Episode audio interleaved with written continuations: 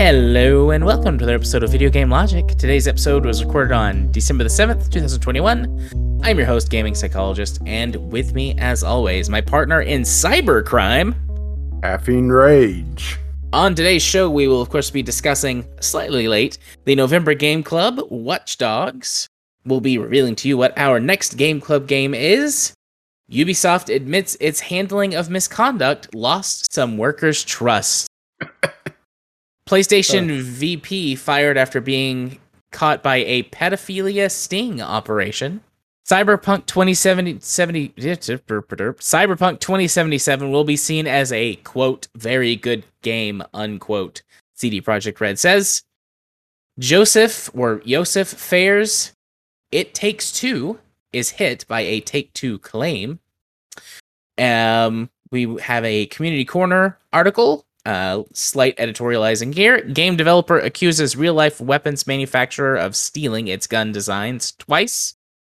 And uh, I forgot to put it in the show notes. If time allows, we will do a Steam Discovery queue, but I'm not going to lie, I don't think time is probably going to allow that. Uh, timestamps will be in the show notes following the respective topics. Hello, Rage. Hello. What's up? Uh, not too much. All right. Same here. Good night. And that's the, uh, that's the show, everybody. That's the show, folks. That's it. Oh, Porky Pig is gonna burst through the the screen. That's that's all, folks.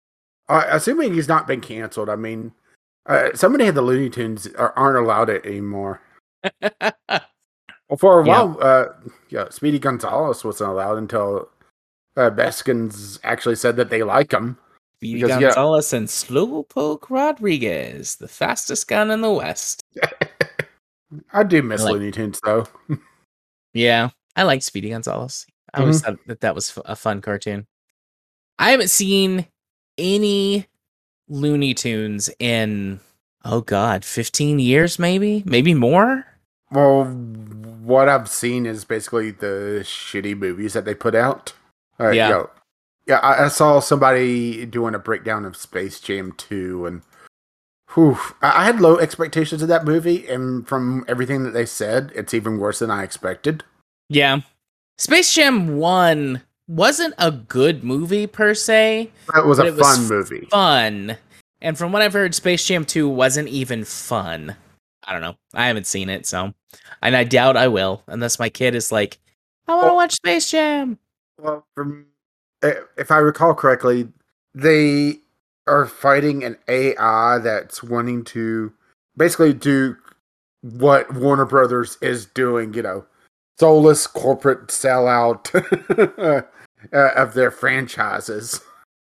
It's I just see. complete lack of self awareness. Real Right. life imitating art or art imitating real life, whatever. Well, it can, it's not even imitation if they don't even you know, realize what they're talking about. Right. Fair enough. But speaking of AIs and cybery things, Yeah, might as well uh, use that to dive in. So we uh, are doing our November Game Club slightly late. We missed recording last week, although we weren't going to talk about animes last week. Um, mostly because Rage was sick in the middle of the month and had like a week, week and a half. yeah, it was he- like a week and a half where uh, I was just blarg and uh, kind of hopped up on cough medicine. Yeah, And So- when I wasn't just completely out of it, I just had a, a bit of a migraine and didn't want to focus on a stealthy game. yeah.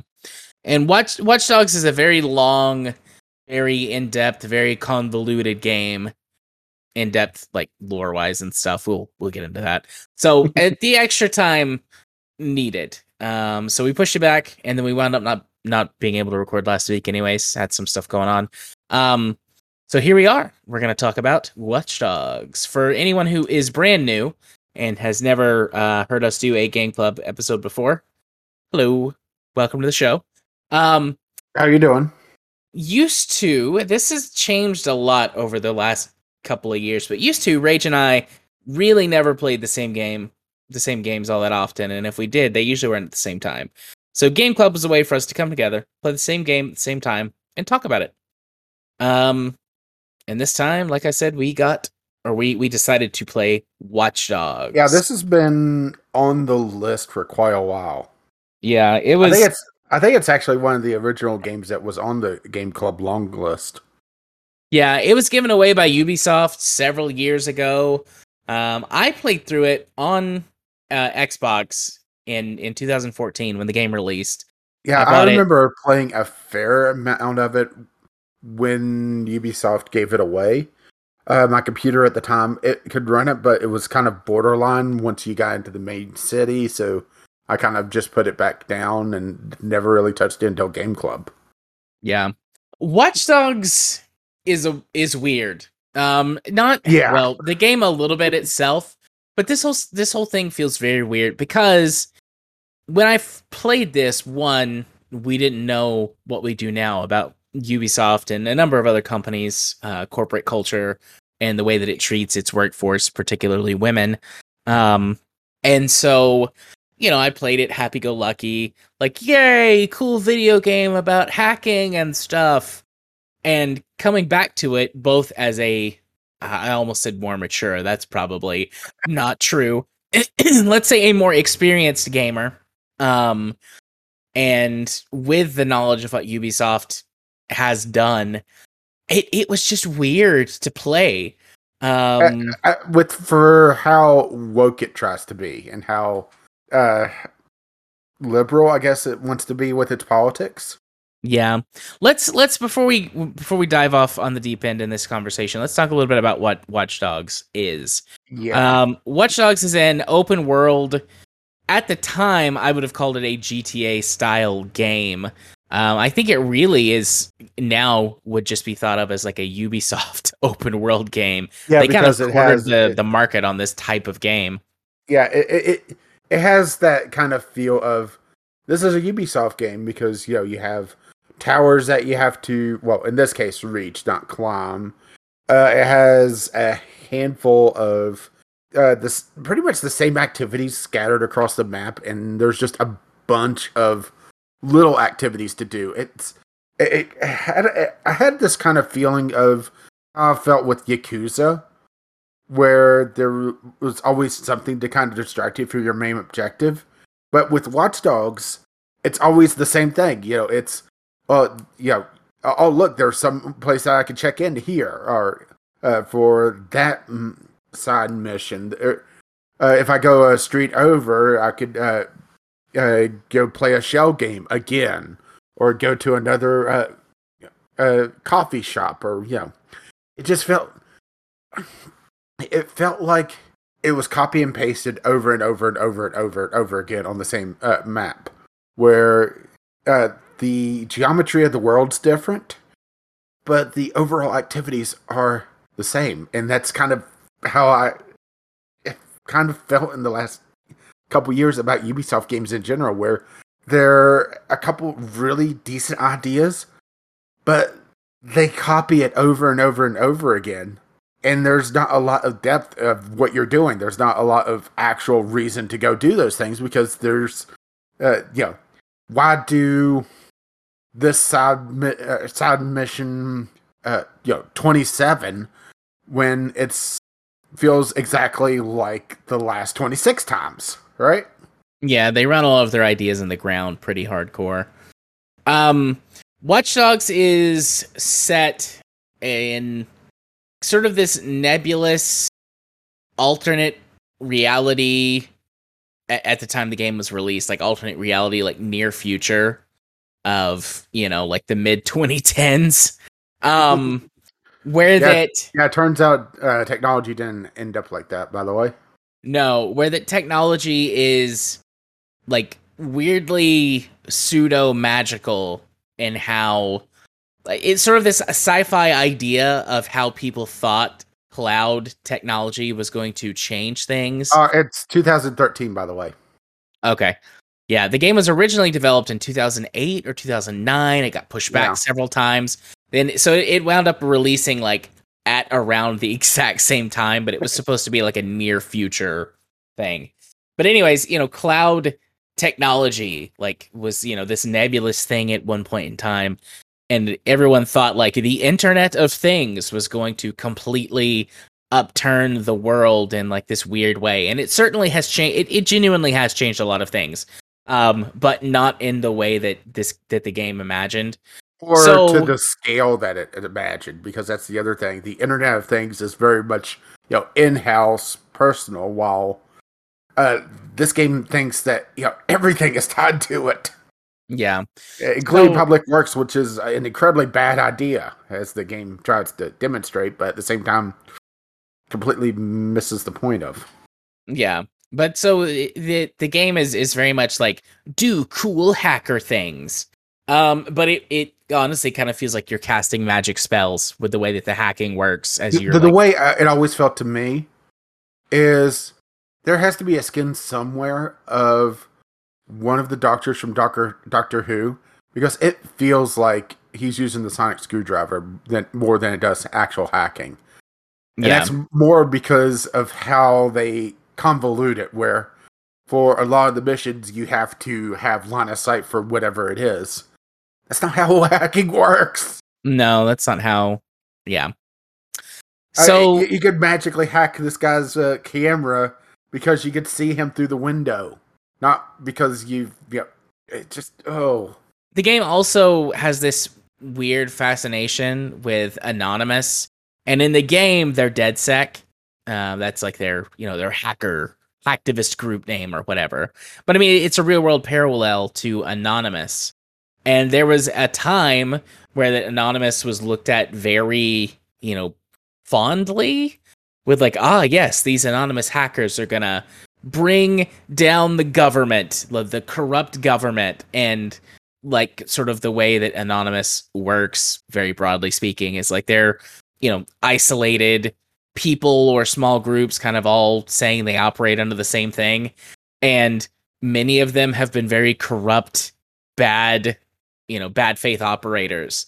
And sure there have been at least with what we know uh, you know what's been discovered through investigation or credibly leaked like yeah some anonymous you know hackers or hacktivists or whatever you want to call them have been good but more often than not they tend to be corrupt and and you know who would have known? Like somebody trying to you know exploit someone else even if it's a government like a lot of times they're they're a government or a corporation even if what they're doing is on the, its face like a good thing you know their motives are usually not pure right like nobody's clean irl so but you know they're they're obsessed with DedSec, the game. You know, portraying like these anonymous style hackers as like very oh they're good, they're great, they have pure motives. They want information to be free and people's privacies to be respected. Um, in the Meanwhile- canon, Meanwhile, your characters going around hacking random security cameras, looking into private homes for the lulls. yeah, and and hacking random people on the street to steal their money and Yeah, find out their personal information for shits and yeah, giggles. yeah. yeah, You know, stealing twelve hundred dollars from a, a disabled veteran uh, that's walking down the street, right? Yep. So- I mean, the, the game is just a mess of tones where it wants to have this really serious conversation about information, about the Internet of Things, about how government is cor- uh, is corrupt. Uh, but remember, Ubisoft never, never talks politics, right? Yeah, their games Uh, aren't political. And then it has this weird AR drug trip thing. And then it has your main character, like we said, walk around literally stealing money from random people and ruining their lives or, you know, listening to conversations for whatever reason. Sometimes it does pop up something. But then there's other times that it's, you know, uh, it's, uh, you know, uh, someone dropping off an item for someone else and you're just stealing it for whatever reason Yeah, and and it's also his voice acting I, I- it keeps uh, it, it sounds like he woke up chugged a bottle of vodka smoked a pack of cigarettes then gargled it uh, uh, all with uh, some uh, gravel i mean I think it's supposed to be like dark, mysterious, broody. It's goofy. It just comes across. And your voice got really high pitched there. Very animated It's about this. goofy. That- that's what it is. It- It's- it's it's a nine year old's idea of what a a dark, mysterious person would be. Yeah, no, you're absolutely correct. Yeah. A- a- and hearing him trying to have an interaction with his family, with his sister and and nephew, because uh, he went on this big uh, uh, vigilante thing because his niece got killed in retaliation for shit he did. Yeah. So it's just, uh, it, it, was this their best idea? Uh, what was the ideas that were scrapped? Right? I mean, I mean, it could work if it was written by and developed by a competent company, but that's not Ubisoft. Because yeah, we have an entire franchise of films about a guy that went off because they killed his dog. Right? Yeah. But well, I mean, that series of films though was excellent, but I think you can have a story with pr- any premise if it's told competently, respectfully, and you know, ha- makes a point. Like the point doesn't have to be anything like grand, but as long as it sticks to whatever that is. And Watch Dogs is tonally all over the place. Its narrative is all over the place. It doesn't have a clear messaging. And so it leaves it feeling very at at best sort of, you know, middling, you know, confusing. It's also still kind of caught up in its own. We're hackers, or like that first real cutscene where you get an idea of his uh, motivations uh, after the initial, you know, blunder at the stadium, uh, you know, slash tutorial, whatever. And he goes uh, to his bunker, motel room, police station, whatever. Because, you know, that place has to reach to high heaven. Yeah. Uh, and has a dream nightmare flashback to when his niece got killed, but it was in hacker vision. And, and it's just, why? I, at first, I thought, you know, I had a corrupted file or something. So I went online to look at the cutscene. And no, it's supposed to look like, you know, it, it, it, was from like uh, a J or, or, a GIF that was downloaded in like 1992 with artifacting and random uh, uh, effects on it. It's just why? He's not a Yeah. cyborg, right? Why is he dreaming like this? I mean, he's he's robotic, but I don't think he's actually a robot. Although it would explain a few things. Um yeah. A cyborg sent from a more interesting time to bland up the timeline. Yeah, and the entire story. So I I had beaten the game. I played enough of it to kind of remind myself about how the gameplay functions, and then I looked up some the story beats to remind myself what the story was. Yeah, I I looked at a little bit of it and it just is convoluted and kind of crazy. Uh, I got most of the way through the first act of five and met the escapee from Hot Topic.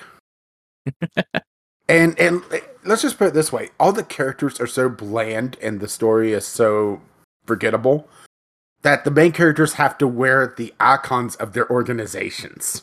Which Yeah. is hilarious whenever Adrian is at his sister saying, No, I'm not uh, hacking, while wearing the icon of lo- one of the local hacker groups.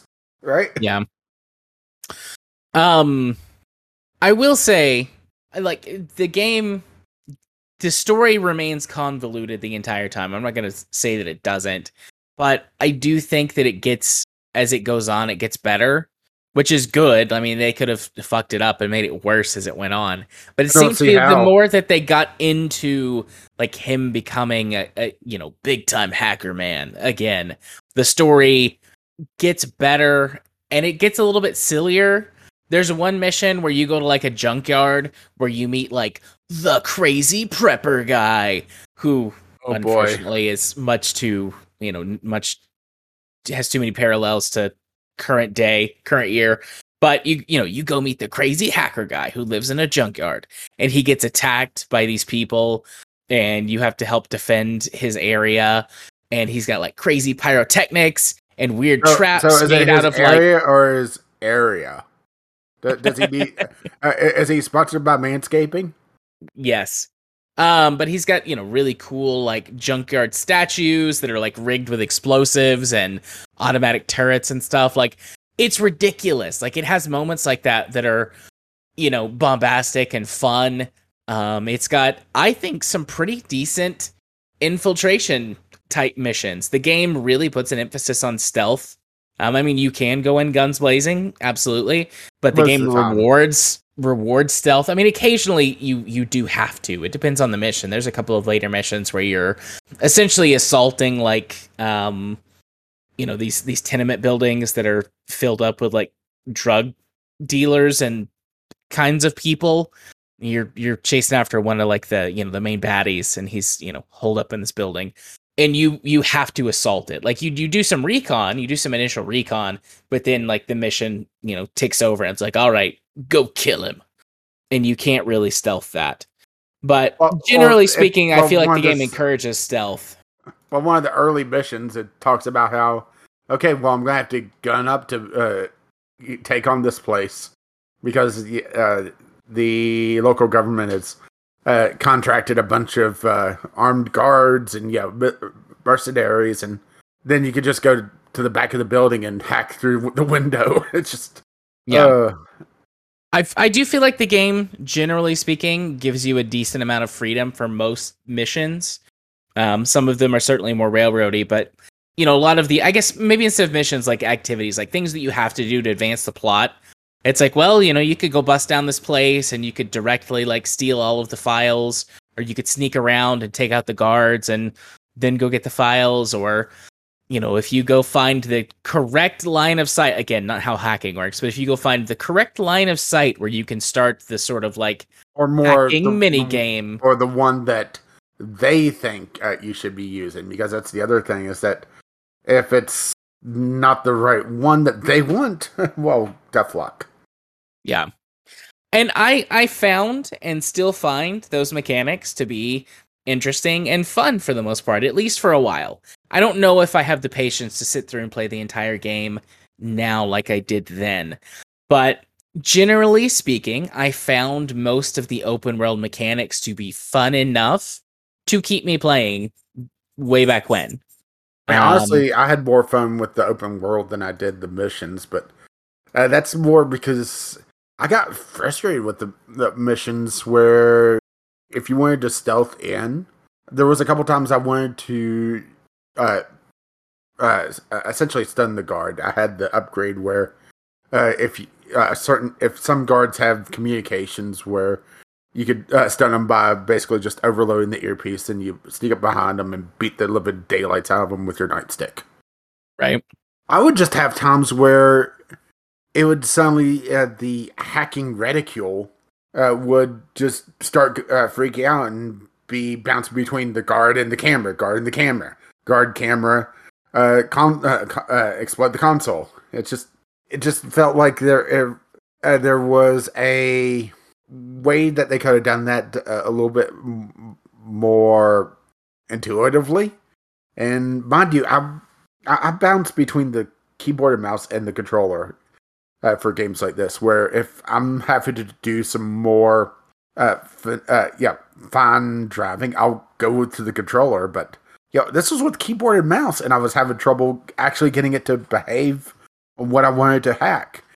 And I found the combat to be annoying because if you had uh, anything beyond the silenced pistol, which also, honestly was kind of overkill, I mean, the silence pistol is by far the best weapon Yeah. in the game. Yeah, just sounds pistol. Uh, snipe them. Yeah. Uh, if you it, the assault rifle that they basically tell you, oh, you're going to need this. Absolutely terrible because there's so much recoil.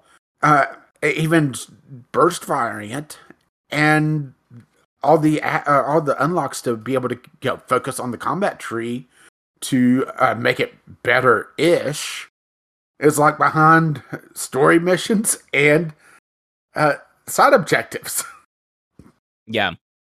Although I have to say, unlocking the weapons in the game instead of paying for them with real money. Yeah, but this was also what 2009, 2010. Uh, Watch Dogs released in 2014. It was supposed Oh. to release in 2013. Actually, I think it was supposed to release in 2012 and then 2013, and then it actually released in 2014. Well, you do know that they had DLC for this, right? Though. Yeah, I know. But I I got um I went around and did all of the QR codes when I not this time when I played the first time. And that gives you a Thompson submachine gun, which is an excellent weapon. Uh not as good as the silenced pistol, but better than like the assault rifle and the like the heavy machine gun and stuff like that. Like less recoil, same power, same range. Good gun. Yeah, I just couldn't be bothered uh, with really any of uh, that. I just was trying to, uh, you know, play a bit of the game, and it, there was, uh, it has this kind of mixture of, uh, the idea of the living city, but then they have the same clips playing over and over again, right? Yeah. I I think the idea is that you're supposed to be constantly on the move. So if you don't sit in one spot, yeah, it does feel a lot more lively than. Well, I, I can't comment on GTA Five, but yeah, like uh, how GTA Four, it feels like it's all actors in the city, and I will give uh, Watch Dogs credit there, where it does feel more like a living city. But if you stop anywhere and start paying attention, yeah, the illusion kind of falls away, you know? Yeah. Uh, the, the fact that NPCs don't seem to give a damn if you're sitting there uh, uh, running around in their uh, their lawn while they're sitting there playing basketball, right? Yeah. Or hitting the same lines over and over again. trying to think what else I I really feel like is worth mentioning. I mean the the story, the gist of the story, you know, like you talked about in the beginning, was like the main character, his something that he did got his niece killed, Basically, and so he's uh, hell bent on getting revenge. yeah, trying to, like, atone for that. I, I think he was trying to steal from a bunch of uh, big uh, banker, you know, big uh, socialites uh, with his buddy. What was it, Damien? Uh, the cripple. Uh, yeah, the, the the one that uh, uh, was the one that actually was threatening your sister, at least at the beginning, to try to get your attention because you know that that's definitely not going to piss them off, right? Yeah. Uh, but it- it's just it feels like there's the bones of a really really good game there, but because it's Ubisoft, you know, it's kind of half baked, right? Yeah. I thought that it was okay. Um several years ago me really liked this game and I know I really liked this game. Um it was still I I hadn't gotten big in back into PC gaming, you know, more modern PC game. I hadn't gotten bet, back big into that. And it was one of the better console or one of the better Xbox One games I had played at the time. At that point, 2014, I had played uh Forza 5 and some like Xbox Live Arcade stuff because that still existed at the time. A few holdover 360 games that I was trying to finish, and then Wolfenstein, which Wolfenstein, in hindsight, better game, but I kind of thought of them like sort of on par with each other, just in different ways at the time. But um, you know, I I three four years ago I've said, oh yeah, Watch Dogs was was good. I enjoyed that game. It full throated recommend. Um, now though, I think it's fine. It's certainly a game that is of its time. It's not It, it is definitely a game. yeah. It's it's definitely a game because of it a its age it lacks some of the modern sort of bullshit, but also because of its age it lacks a lot of the polish that has come to be a part of this genre as sort of devs have you know gone back to this well over and over and over again. And while it you know gets stale they do perfect certain things or get better at certain things. And it's lacking that polish.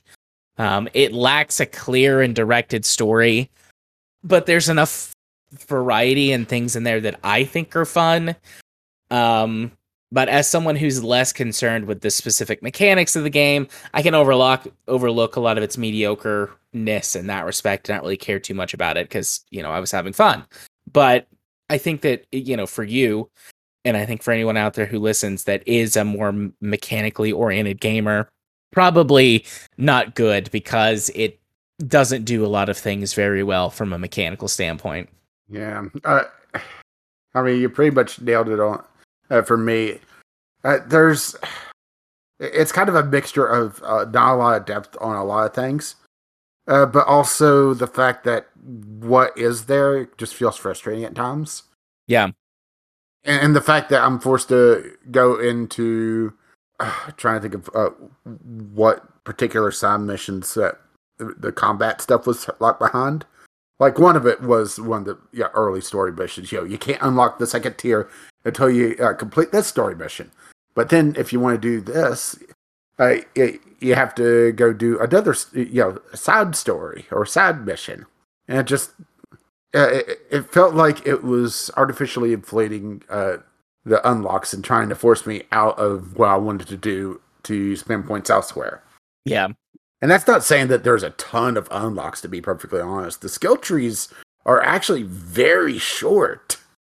They're uh, wide, sure, but there's not a lot of depth there, unless there's more that gets added there's, on later. There's more that gets added as you go. Uh, so okay. one of the thing, one of the ways that the game adds stuff to that as as as the story progresses, you get progressively sort of larger hideouts um and then you get like a one really big like warehouse that you expand and as you expand it you get new things for your character to unlock and progress and, and new abilities new which equipment is, which is still not great because you know it's more you know just grind at that point and oh i gotta get to that point to do that right yeah I, it's about the midway point in the game you get like the big warehouse and that becomes your home base for the rest of the game um and has all yeah, that the, sticks to the unlocks in it probably I, I, mean, he said they're sleeping in his jacket. You know that.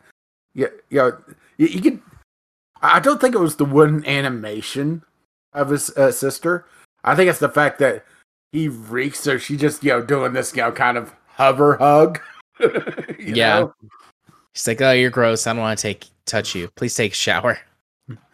yeah. Uh, his poor nephew. Uh, he's not traumatized uh, to the point that he can't talk. He just uh, knows that if he opens his mouth, the stink. the stench.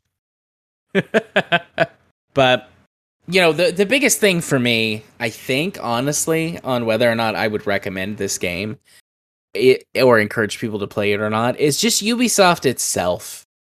Like I keep, you know, I came back to that. I I mentioned it when we, you know, put this game on the list. Every time Ubisoft comes up, even casually on the show, I'm like, oh, yeah, yeah, Ubisoft, the company that sexually harassed people for years and and hit it, you know, and like all of that jazz. Like, I just can't like with a game that even though it, it yeah, but it's okay. struggles They a- they they highlight the fact that there's a transgender person uh, uh, on a line of code somewhere. Yes. But the game, you know, even though it, it lacks a certain amount of unity, it still attempts to be very, you know, very woke or whatever. You know, and especially for for the time, like when this game was first being developed, um, you know, e- even though it, it's so weird, like it feels so recent, but yet also was like a decent amount of time ago. Mm. You know, in terms of like how much progress had been has been made, and you know how th- certain things or how lots of things have just become much more open and acceptable to discuss t- to discuss and watch dogs you know the game kind of preaches this message of you know let's let's take a look at these you know underprivileged people. Let's take a look at these Yeah, but remember they don't minorities. let's right. But it's like let's you know let's take a look at all these people and let's like shine a light on the fact that like oh yeah hey they're people with lives too just like everyone else. Like you know let's be cool with and and accounts to steal them, from. right and make accounts to steal from. But you know that that's the message that the game is preaching sort of equality and fairness and you know etc and it's like oh yes the company that made this is sexist and racist and you know abusive. And like for me that just makes it a lot less enjoyable you know? I if if you're looking for something to do if you want something to do or perhaps something this from, from this conversation has made you think oh yeah i'd really like to play that you know knock yourself out go crazy i think the game is you know a, like i said a decent amount of fun it's fine for what it is and I, I still enjoyed playing it when i you know when i played it i had a good time I just, you know, I've beat it before. I wasn't interested in like playing it a ton again. But you know, I can't say that you should buy this game. It's it's been free a couple times in a couple places. If you've gotten it free or if you already own it, you know, where you purchased it, like that's fine. But otherwise, uh, you know, you want to check it out, maybe just raise the Jolly Roger for it. That's all I'm saying. Pirate's life for me. Yarg. You got any final thoughts? Uh, I think you pretty much uh, covered everything I wanted to say. Sweet. All right. Well, um, that's that's Watch Dogs. It's it's sure is a thing. Yeah, it's a Um, thing. So for I- I'm not sure. If, I'm not sure if I wanted to cover the second one now after playing this one. Although I do know the the second one. Second one's supposed to be a lot more wacky, which might actually work for the game. Yeah. But speaking of wacky things, Yeah. Uh, so for our December game club, which the intent is to have that episode on uh, the. Let me pull up the calendar here. December the 28th would be when we record that episode. Um, is Forza Horizon 5. Um, we've been Yeah. playing it. Oh. yeah, you you think we haven't been playing it, right? Yeah, no, we've been playing it for about a month. Um, and it's a game that really needs a fair amount of time, and it's honestly something I've been playing whenever just when I was sick and hopped up on uh, cough medicine. Yo, all right, uh, time to go drifting. yeah. Oh, I'm drifting already. Um, Forza Horizon 5 is on Game Pass, so if you have Xbox Game Pass, you can check that out uh, at Uh, no additional cost. PC. Yes. Um, and then otherwise, you can buy it anywhere that PC games are sold. Uh, I think. I mean, you can buy it directly through the Microsoft app or the store. Um, you can buy it on Steam. Um, I don't know what And- other. And it actually does support crossplay from the Xbox uh, to PC. Yeah. So So Convoy. Convoy. Um, one thing that was asked uh, of me when I was playing Star Wars the other night by Jim was that uh, asked if we would put the game actually in and, and the date when we intend to uh, talk about it in the game club discussion Okay. Discord chat. Yeah, I started to do that, and then nobody really commented, so I kind of dropped doing that. Um, he said it it was just a good reminder. All right. The dog is barking. Uh, do you want to do that now? While we're Uh, you can while we're thinking about it or talking about it, Okay. or I can. I'm not. I don't have Discord front and center right now. oh, I have it. Okay. So yeah, uh, our next game club, Forza Horizon Five. Um. So speaking though of Ubisoft and its misconduct, uh, Ubisoft admits its handling of misconduct lost some workers' trust. right. Like, yeah, of course. Of course it did. Um there have been, you know, sort of very broadly speaking for the last year, year and a half after the news first broke on Ubisoft, there have been groups internally working um on, you know, raising awareness and trying to make changes within the company. Um there's a Twitter what is it a Twitter handle? Um, it's like a better Ubisoft or something like that. Hang on, let me Yeah, on sorry, Twitter. I was posting on the Discord uh, uh, Jim's suggestion. So, uh, Forza Horizon 5, December 28th. Yeah. So here it is. It's it's um ABU, a better Ubisoft. Um, it says current and former Ubisoft employees demanding real permanent changes. Tweets do not reflect the opinions of Ubisoft.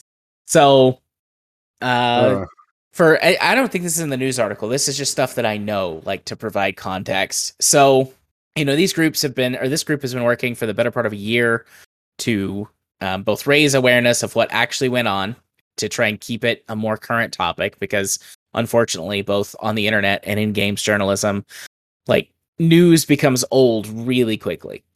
Um, and then is working to make changes in the company. Um, and really, they're asking for sort of bare minimum, like zero tolerance policies and um, representation, and you know things such as that. That you know to me are a no a no brainer, but you know to a corporation, even at you know even giving an inch, like even giving the bare minimum, is too much for them. Um. So this is a, an article that just covers a um a, a sort of shallow uh, shallow is not the way, way to look at it. Sort of a A general glance. over uh, a general overlook of it all, huh? yeah of yes a general overview of what's been going on for the last year or so um and not a lot is happening or being done and I mean, they they uh, make shallow promises, but when they're given an opportunity, well, if you could go back and change things, uh, what would you do? We're uh, focusing on uh, looking forward to what we could do, right? yeah. Let's see. Where's the thing that i'm looking for? Hang on. Um so they workers at or employees at ubisoft have written an open letter um where they issued demands to their to management management. Um for example stop promoting and moving known offenders from studio to studio team to team with no repercussions. Um Didn't realize they were the Catholic Church. Hi-yo. But then it's like Ubisoft response is is to say like, well, we don't do that. Anyone at the company who has been reported for misconduct has been investigated. If they're still at Ubisoft, they were either exonerated or sanctioned.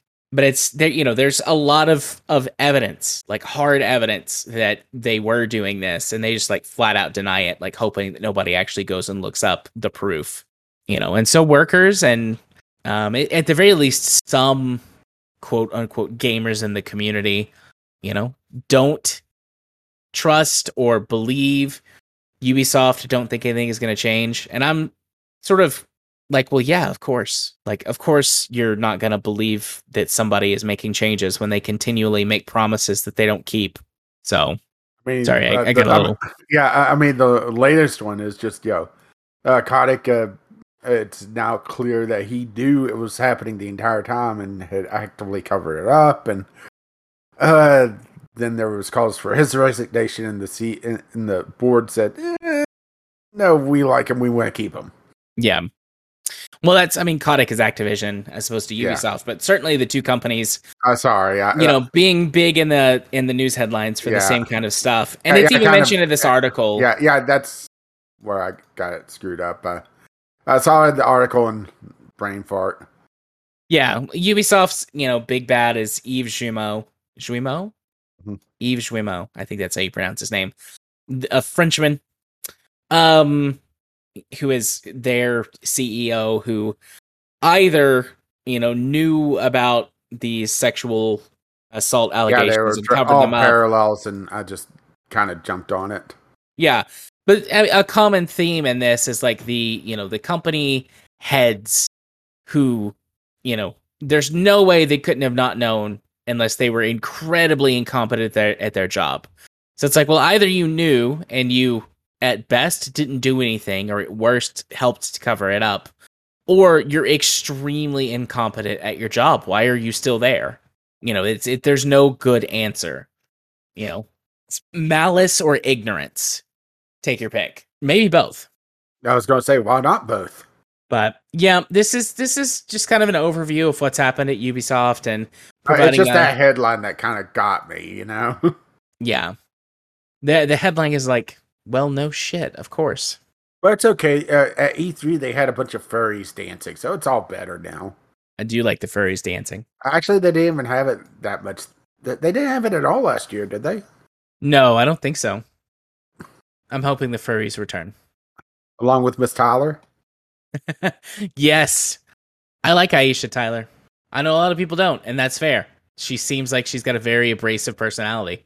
But um I like her. I think she's neat.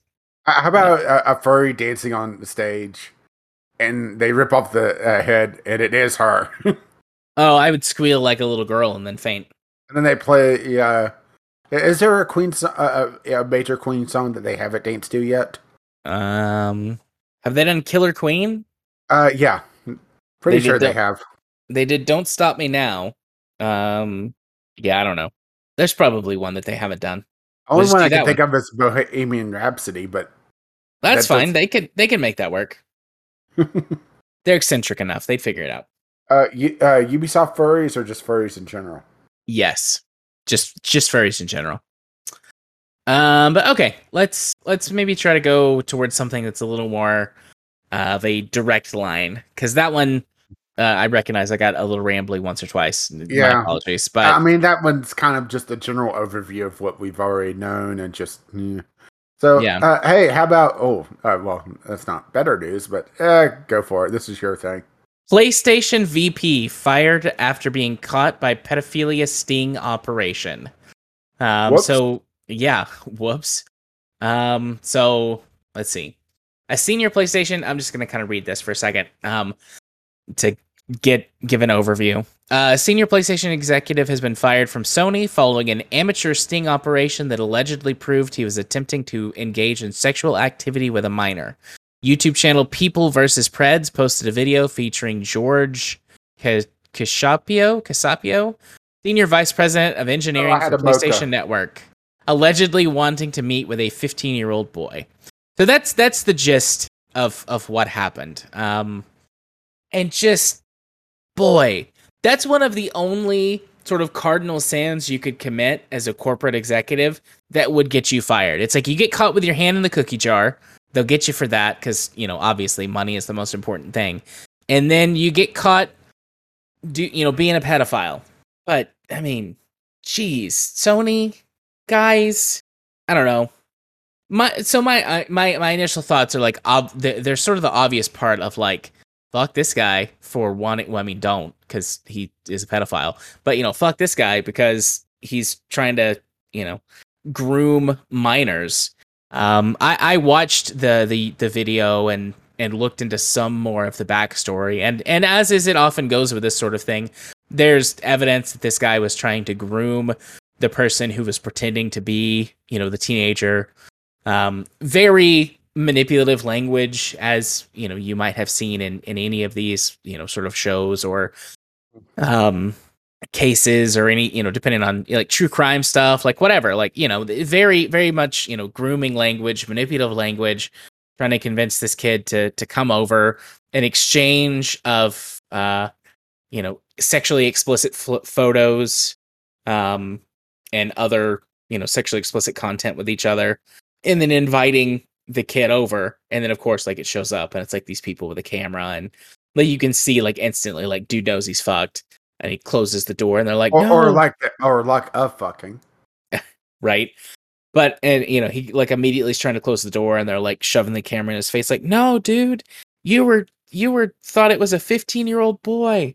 We got all this. We got you.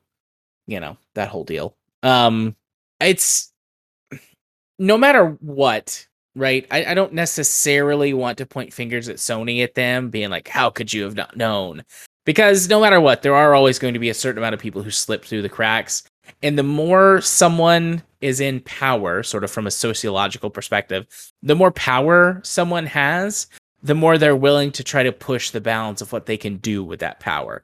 Not necessarily everyone who has power in some way is like corrupt and evil, but it ups your chances of being that. Sort of the phrase like power corrupts um is, you know, it's an anecdote, but it's or uh, it's it's cliche, but cliches exist because they're true more often than not.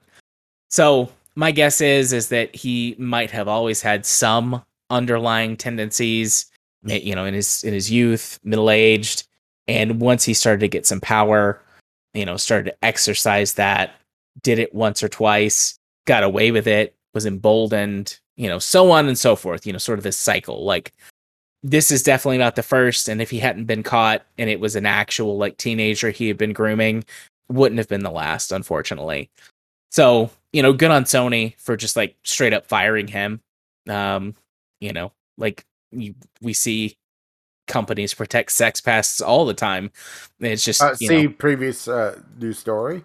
Right. But it's just like you broke the rule. It's like, you know, don't do kids. Like young younger people to take advantage of, sure, but actual, you know, minors don't that's, you know, that's breaking one of the cardinal rules. Like you get caught with that, you face the consequences. And dude is facing some consequences. So good on that for not letting him get away with that. Mhm. But, you know, Although it make, does make you wonder if they would have protected him otherwise, right? Huh.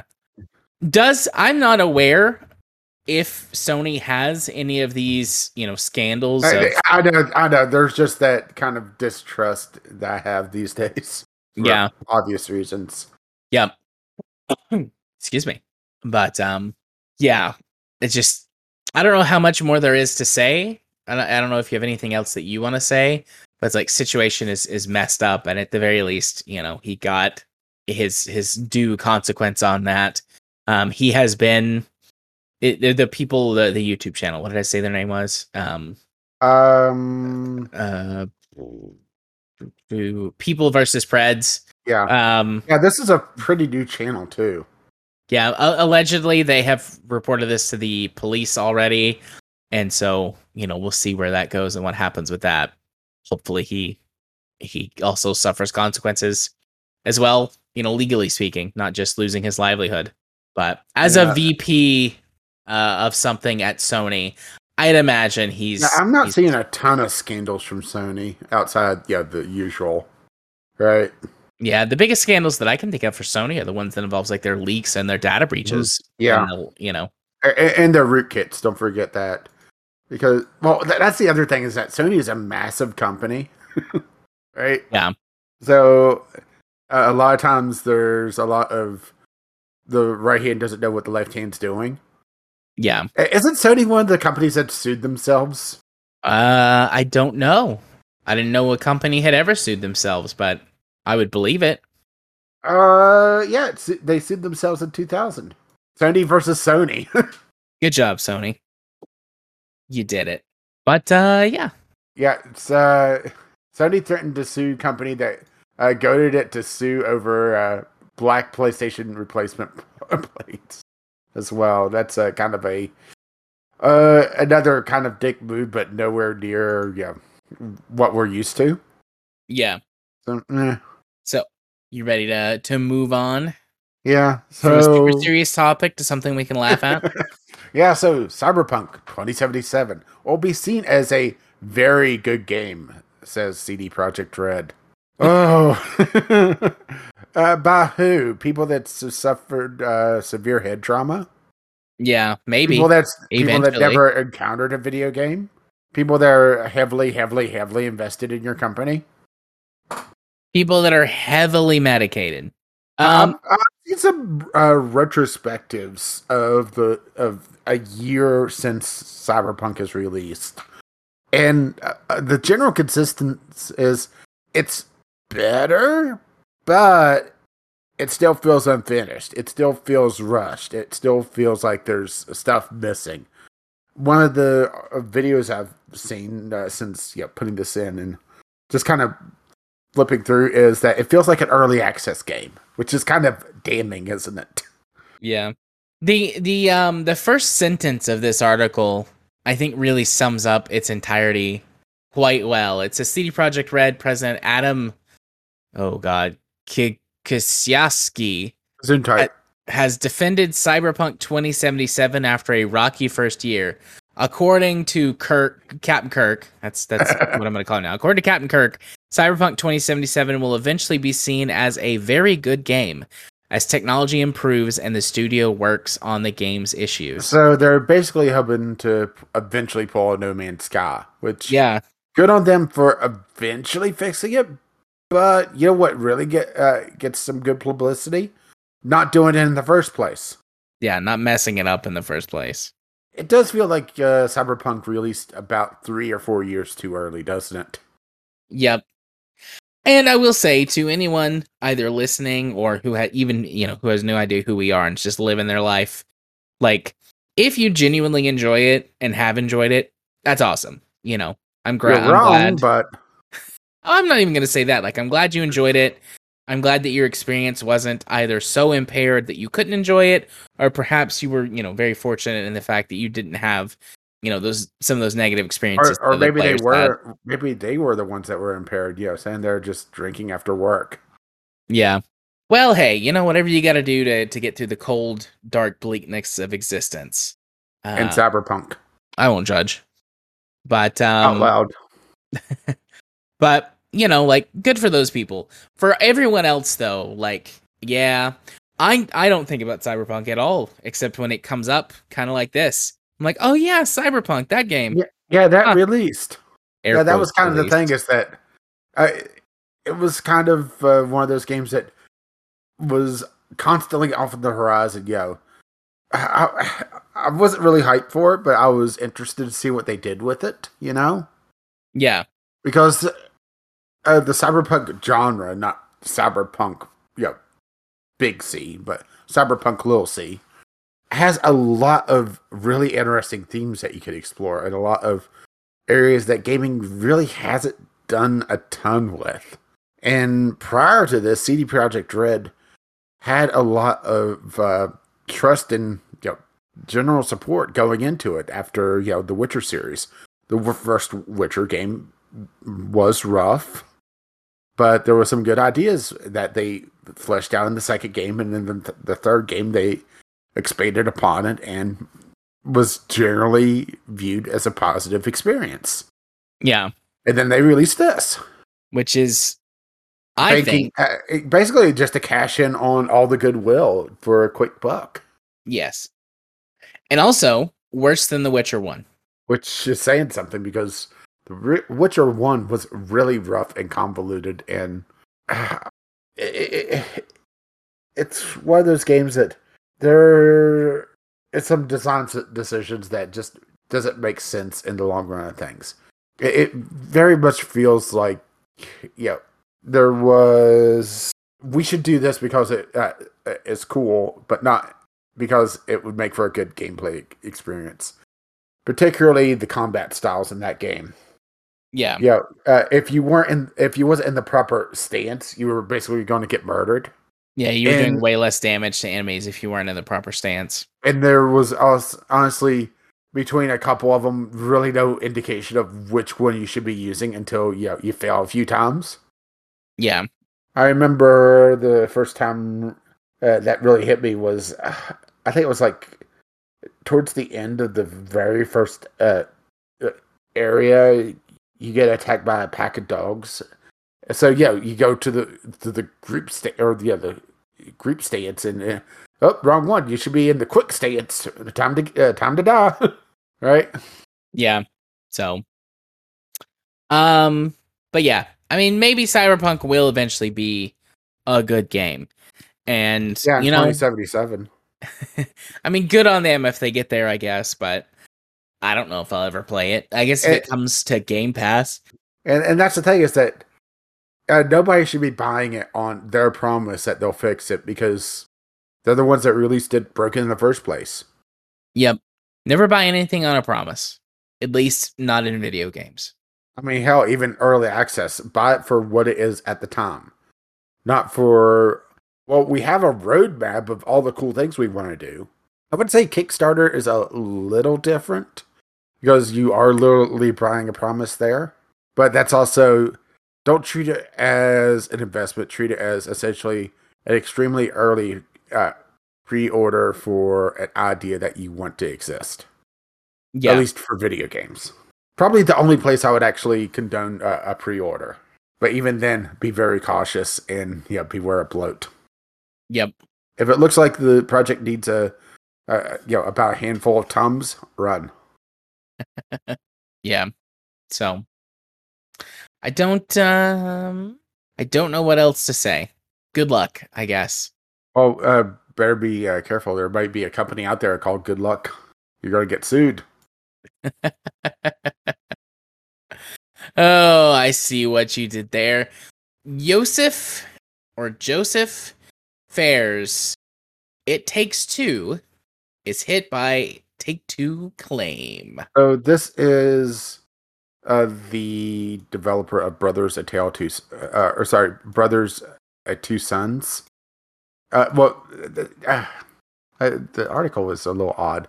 It's Brothers: A Tale Two Sons, but also he uh, has done a few other games. A Way Out was the other one that really was critically acclaimed, and It Takes Two is a, a, a co-op focused game about a divorced pair that you know it's from the idiom you know it takes two to tango you know it's you know you have to work together and take two interactive saw this and thought we should sue them Yeah. I do. I, I I'm I'm mixed on this because I understand the reasoning behind it because it's the way that trademark and patents work in the US is that you have to defend your patent. And Take Two has uh filings for Rockstar, Social Club, Mafia, Civilization, Take Two obviously or uh, trademark claims and if you do not defend your trademark claim, it chips more and more away at your own rights, at your own claim to your company's name. However, they're also being dicks about it. Yeah, I don't. I mean, you know, it would have to go to a court of law, and maybe it actually will end up in court. Maybe it won't. I don't know. I don't think that it would hold up in court. I think that a lawyer could easily prove, like, yeah, this is not actually infringing on their trademark or their copyright because, you know, it's a distinct product, whereas this is a company, you know, or a brand. Like, they're they're two different things. Like, I think Plus, it could it's pretty also a easily. game, so yo, it definitely is not Take Two. Right. Um, I but I do think it could be pretty easily demonstrated that this is not an infringement of trademark or copyright or other, you know, intellectual property by another name. Um, Yeah, but that takes a lot of money, and Take Two has a lot of money because they have that Rockstar money. right. Whereas this developer doesn't have that level of money. I mean, he has uh, you know, uh, coked up uh, on the Game Awards money, right? right. Sometimes Yes, that's all yes, you need. Yes, fuck the Oscars money. Uh, but I mean, if Take Two really wanted to, they could license the, yeah, throw a license to them for a dollar, you know, which we've seen this before, but we've also seen the flip side of it where Bethesda sues Mojang because they are releasing a game with the name Scrolls in it, right? Yeah. Yeah. So it's just uh, all right. Uh, Mhm. Let's see. I heard some other ones. Uh, a Beijing company's trademark on the brand Star Rocks, the name of clothing behind Max Payne. Uh, th- they have that as well. They of course have Rockstar, which uh, think like a Rockstar is a, a brand uh, behind uh, music books for live performances. Abandoned uh, is trademarked uh, after tra- uh, Take Two's uh, abandoned after tra- a trademark from Take Two's legal claim. I mean, it's just uh, this article cl- uh, shows Take Two's been going after this for quite a while. It's just the first we've really heard of, but yeah, it's Yeah. been kind of behind the scenes. Rockstar Axe Throwing, a, f- a Florida-based axe throwing company, is trying to oppose Take Two's trademark grab, uh, though uh, one of um, many now calling this messy series of things. I mean, really, right? Yeah. Rockstar axe throwing. Kind of, kind of makes me want to go outside of it being Florida. You know, uh, yeah, COVID uh, ville. Running into Florida man. Uh, don't worry, I would have an axe.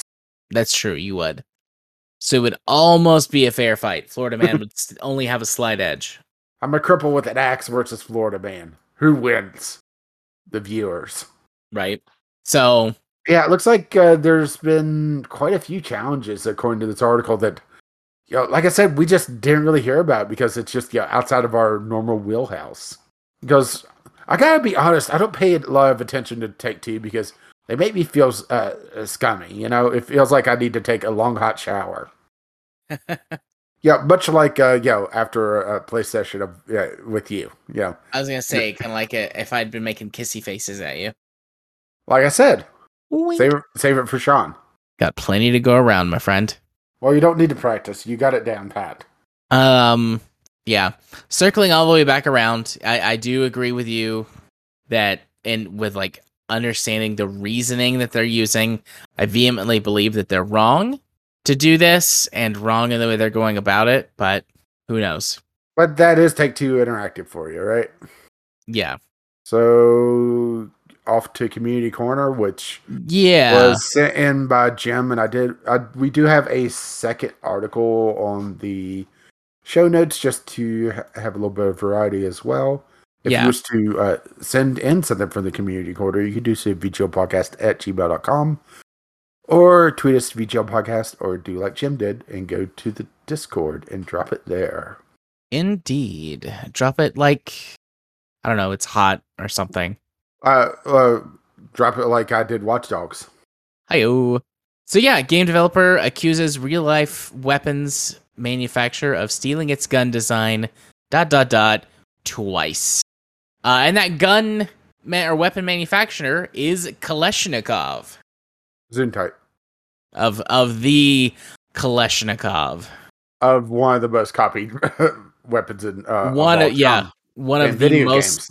copied weapons of all time. Not only in video video games, but also IRL. Tons and tons and tons of weapons have been either just straight ripped off from the AK 47, or at the very least based on pieces or parts of it, you know, and it has interchangeable, like receivers and things from other weapons. Yeah, but the AK forty seven is also uh, one of the most most well known guns in the world too. So right, Yeah, I would say that the AK 47 is the most well known gun in the well known gun in the world. or most misidentified. Yeah. The only other gun that I can think of that would be more identified wouldn't really be a specific gun per se, I, but I would imagine a shotgun. Like, shotgun is probably the most identified, you know, gun, or just like a generic handgun. But specifically, you know, if you get specific, I think the AK 47, most well known firearm in the world. But, anyways, immediately off, off uh, target You're welcome. um so let's see there's there's two i pulled i grabbed the both articles from the show notes so there's yeah, I'm looking uh, at the Tech Raptor one. It has a side by side of the two guns or one pair of them. And gotta admit that there are similarities, but I also don't know guns enough that I could say, yeah, this is definitely it because I'm looking at things like the stock and thinking, yeah, yeah, that looks a quite a bit different. But then just uh, right, yeah i don't know i mean i i mean i'm not like a gun expert or a gun nut or whatever but yeah i've handled plenty of firearms in my life and um you know think guns are neat. But i i would like i wouldn't look at these two firearms and be like oh yeah those look look you know one of those was based on the other one for sure. Like Yeah. i couldn't do that. Yeah, now the IGN does have a slideshow of individual features, but once again, it's some of it is very telling, like individual accents, for lack of a better term. yeah Uh, like a, a particular marking on uh, the body of the gun. Uh, the fact that both of them have quick release stocks, even though they are of different designs or fairly different designs, that sort of thing yeah uh, a indent uh, around uh, the uh, uh, slide for the uh, for the ejector. hmm yeah i'm looking at the ign slideshow I mean, some of these are rather compelling, and then there's others of uh, quick release stock. I mean, right? quick uh, yeah quick release stocks are pretty common um you know i wouldn't say they're ultra common but they're common enough like that included feature i would say would not be you know a leg to stand on in terms of like you know uh copying a design. Maybe you know maybe there's something about it that we can't see or you know lack the knowledge to be able to recognize but you know maybe it is but I mean, these do seem to be pretty similar, but a gun is is fairly basic and like yes, there have been radical firearms designs, but generally speaking, like you've got, you know, a pretty set shape to work with. I mean, And- bullet goes in, bullet comes out. Right. I mean, you you have to have a stock and a trigger and some type of way to contain the round, usually in a magazine. On a shotgun, you get two magazines most of the time. You know, and um most modern firearms have rail systems on top of them, even shotguns. So that's pretty common these days. Um, you know, that not necessarily to me, to my knowledge, would be considered like copying a design. So I think that where they would have to go to prove it is is to look at those very specific minute details of like Uh, Ah, the yes. indents, uh, like on this six uh, uh, image uh, slideshow, that second one, that's more compelling to me than the quick release stock, right? Yeah. Similar a very similar, you know, sort of pattern. Which I can't tell in the picture, the um real weapon picture Mhm. what that's supposed to be. Like that looks like a safety switch or you Mhm. know, a safety toggle on the image from the game. And maybe Eh. that's maybe the, the picture's just not showing it well, and maybe that's exactly what it is, but Mhm. it just looks like a flat piece on the gun with the that The design Yeah. element. Yeah, I mean that's more compelling to me. Like I said, uh, same for the fourth one. It's there's not a lot there, but it's the same general shape. But right, uh, some of Yeah. these do feel like reaching though. Honestly, Yeah. It could just be, yo, I'm not, not a gun enthusiast, so you know I can't say, oh yeah, well this is a, a very rare design uh, yeah, combination, and nobody makes sights like this in real life because of this reason. Most of the places I shoot guns is in video games. Actually, matter of fact, all of them. Yeah. And in Watch Dogs, I shoot them poorly because I hadn't unlocked the skill trees yet. Yeah. So I don't I don't know. What was the second article, or were both of them just sort of different Uh, takes on the exact same Uh, piece uh, of info? the same uh, takes on the uh, on the or different takes on the same info, really. Gotcha. Uh, basically, I was trying to get a, a second uh, take on things because uh, IGN it's, they they like to repeat the same thing over and over again. Yeah. I guess I'll I'll just say in kind of conclusion to this is like there is a possibility that it's Mhm. copied, and I'm just not seeing it because I don't know exactly what to look for or exactly how to measure. Like, ah, yes, you have this element has X number of you know common points with this other one, so that means it's likely to have been copied or something. You know, like, but it is I think interesting to watch it unfold. I feel like they can make like a reality series out of this somehow. If it was like the early to mid 2000s, there would be a, a reality series like, uh, you know, It'll be had, interesting to see the the follow up on this yeah, because I really expect there to be a follow up of some sort. same, now, uh, and, and it does feel like half the IGN article is the game developer also being pissed that a similar gun is being produced when they wanted to be the first game to make to have their fake gun be made into a real one. Which I'm not even sure if that's a, a thing because I'm pretty sure there's been a few Call of Duty editions of uh, their guns.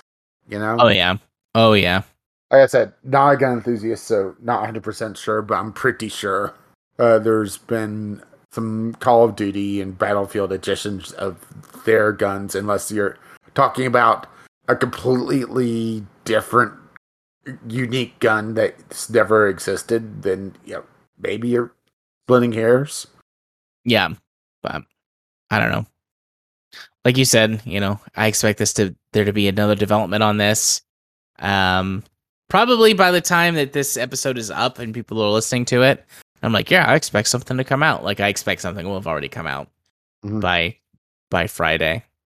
But yeah, maybe somebody more knowledgeable than us could uh, have a look at this. And outside of a couple, it well, I would say that second sli- uh, but image is the most interesting because yeah, there's a mark there for really no reason outside of maybe aesthetics.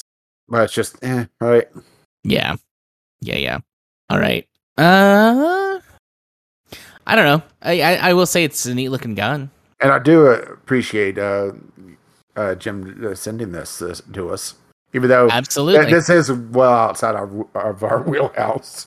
yeah, I'm mm, I don't even know if I would go so far as to call myself a gun enthusiast. Like gun enjoyer. Is that a title I can have? I enjoy guns when I when I get to when I have them. Uh, sure.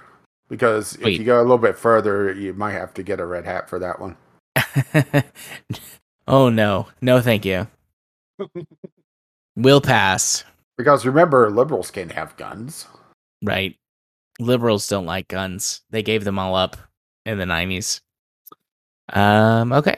Was that that's the last topic, right? Let me navigate back to the window. Cool beans. Um Yeah, I I believe I was correct in my no uh, discovery queue section, as I'm quite quite sleepy. Um, so and, and dopey, and dopey, but never bashful. never bashful, never a doc either. Um, hey Rage, why don't you uh, hit him with them socials? Well, I've been Caffeine Rage. You can find me occasionally complaining on Twitter, GameOSCR, and if you wish to be my friend on Steam, I'm Caffeine Rage over there. And you've been? gaming psychologist. You can find me on the YouTubes by searching for that. On Twitter at JMA4707. Um, or you can be friends with me on Discord or Steam by sending a friend request to JR4707. And once again, if you wish to send something to the show, you can do so at VGLpodcast at gmail.com. You drop it to the Twitter, uh, VGL Podcast, uh, over there. Or if you wish to drop it into Discord, head over to our site, vglpodcast.podbean.com, with, for a link there, links to all our stuff, uh, the show notes, the RSS feed, if you wish to share the love, or find us on your podcatcher of choice. Our lovely, lovely patrons have made this possible. You can find out more over at patreon.com slash VGL podcast. Our intro and outro music is On the Ground by Kevin MacLeod. You can find his work over at incompetech.com. And As always, as his lovely music starts to roll across my voice. Bye bye now. see ya. Bye bye.